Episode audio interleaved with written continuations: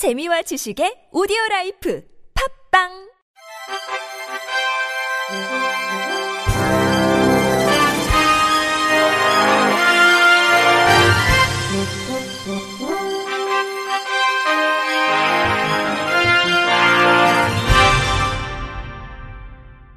청취자 여러분 안녕하십니까? 6월 17일 금요일 KBIC에서 전해드리는 생활 뉴스입니다. 국토교통부가 오늘 17일부터 전국 지자체를 대상으로 초고속 이동수단 하이퍼튜브 기술 개발 전용 시험장 부지 선정을 위한 공모를 추진합니다. 하이퍼튜브는 공기 저항이 없는 아진공 상태의 관에서 차량을 자기력으로 부상시켜 시속 1000km 이상으로 이동시키는 교통 시스템을 의미합니다. 이번 공모를 통해 하이퍼튜브 핵심 기술 개발 연구를 위해 필요한 인프라인 12km 아진공 튜브와 시험센터가 설치됩니다. 해당 부지는 연구 착수 후 약 10년간 핵심 기술 개발을 위해 사용될 예정입니다. 유치를 희망하는 지방자치단체는 광역 지자체와 기초 지자체가 협의해 부지를 제한할 수 있습니다. 효율적 업무 추진을 위해 제한할 수 있는 부지 숫자를 광역 지자체당 각 한 개소로 제한했습니다. 한편 국내에선 한국철도기술연구원이 축소 모형 시험을 통해 시속 1019km 주행에 성공해 초고속 교통수단 현실화 가능성을 입증했습니다. 해외에선 미국과 일본이 관련 연구를 수행 중으로 핵심 기술 확보를 통한 관련 시장 선점이 관건이라는 것이 국토부 측 설명입니다. 이에 국토부는 과학기술정보통신부 등과 협조를 통해 하이퍼튜브 기술 개발을 위한 기획 연구를 추진해 왔습니다.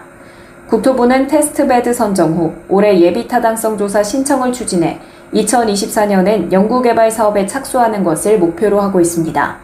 강희혁 국토부 철도국장은 하이퍼튜브는 동부가 주요 도시를 출퇴근 권역으로 묶을 수 있는 혁신적 교통수단이지만 핵심 기술의 개발과 후속 실용화 연구까지는 많은 노력이 필요한 도전적 과제라고 말했습니다.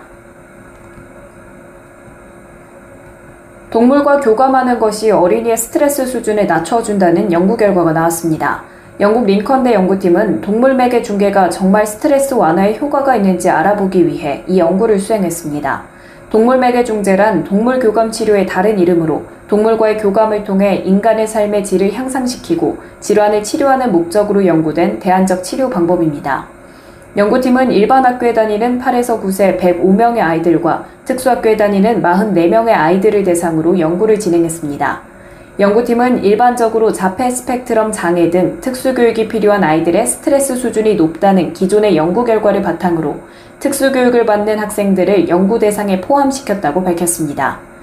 연구팀은 참가자들을 강아지와의 교감 활동을 하는 그룹, 요가나 명상 등 이완 활동을 하는 그룹, 아무 활동도 하지 않는 그룹으로 나눠 각 활동을 일주일에 40분씩 4주간 수행하도록 했습니다. 이때 강아지와의 교감 활동은 참가자들이 전문 훈련사에게 강아지에 대해 배우고 강아지와 인사하고 쓰다듬는 등의 활동으로 이루어졌습니다. 실험 시간 동안 참가자들의 스트레스 수준 변화를 관찰하기 위해 모든 참가자들을 실험 전과 후 타액 속 코르티솔 수치를 측정하는 검사를 받았습니다. 코르티솔은 급성 스트레스에 반응해 분비되는 물질로 높은 코르티솔 수치는 스트레스 수준이 높은 것을 의미합니다. 연구 결과 강아지와 교감 활동을 한 그룹은 일반 학교에 다니는 어린이와 특수교육을 받는 어린이 모두에게서 평균 타액 코르티솔 수치가 낮아졌습니다. 특히 강아지와의 교감 활동을 한 직후에 코르티솔 수치가 가장 낮았습니다. 반면 이완 활동을 한 그룹과 아무 활동을 하지 않은 그룹은 한 학기 동안 평균 타액 코르티솔 수치가 증가하는 모습을 보였습니다. 연구팀은 강아지와의 상호작용 과정에서 강아지의 긍정적이고 사회적인 분위기를 사람이 닮아가기 때문일 것으로 추측한다며 강아지의 개입이 스트레스 수준을 낮춘 정확한 이유에 대해선 추가적인 연구가 필요하다고 말했습니다. 이 연구의 주 저자인 커스틴 민트 박사는 이 연구 결과로서 동물 매개 중재가 어린이의 스트레스 수준을 성공적으로 완화시킨다는 사실이 증명됐다며 앞으로는 최적의 효과를 내기 위한 동물과의 이상적인 접촉 시간, 방법에 대한 연구가 진행돼야 할 것이라고 말했습니다. 이 연구는 PLOS ONE에 최근 게재됐습니다.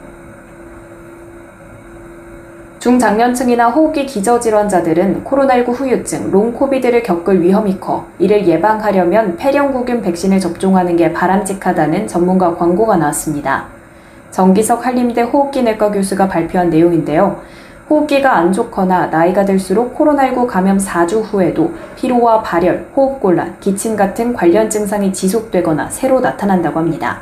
특히 롱코비드로 병원을 찾은 환자 상당수가 폐렴으로 입원한다는 점에서 폐렴구균 백신 접종이 효과적이라고 강조했습니다.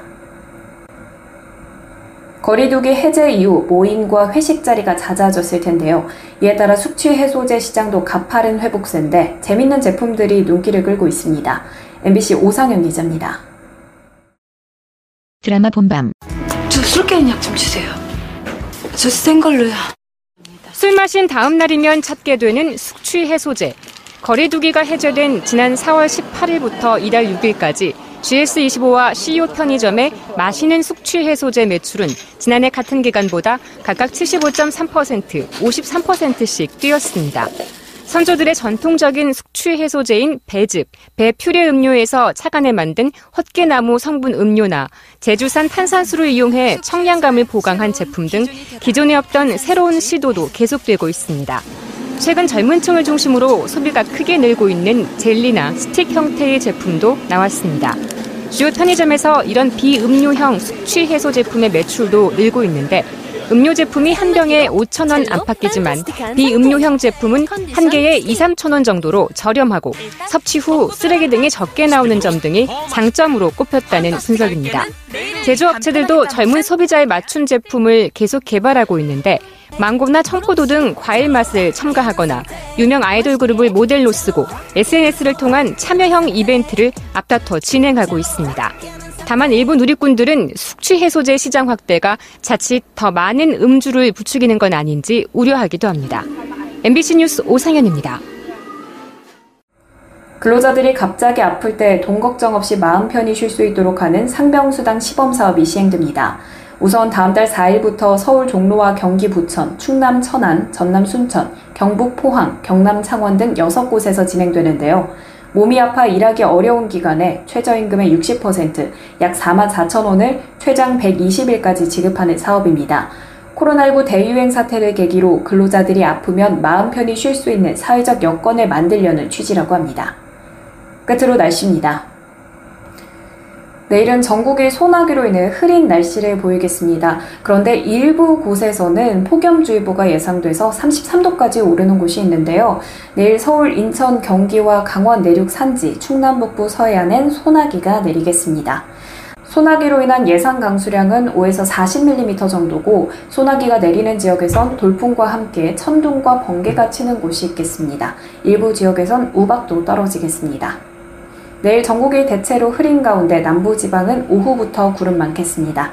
아침 최저 기온은 서울이 21도, 춘천 20도, 강릉 22도, 부산 21도 보이겠고, 낮 최고 기온은 서울 30도, 수원 30도, 광주 31도, 울산 30도 보이겠습니다. 날씨였습니다. 이상으로 6월 17일 금요일 생활 뉴스를 마칩니다. 지금까지 제작의 이창현, 진행의 최유선이었습니다. 고맙습니다. KBIC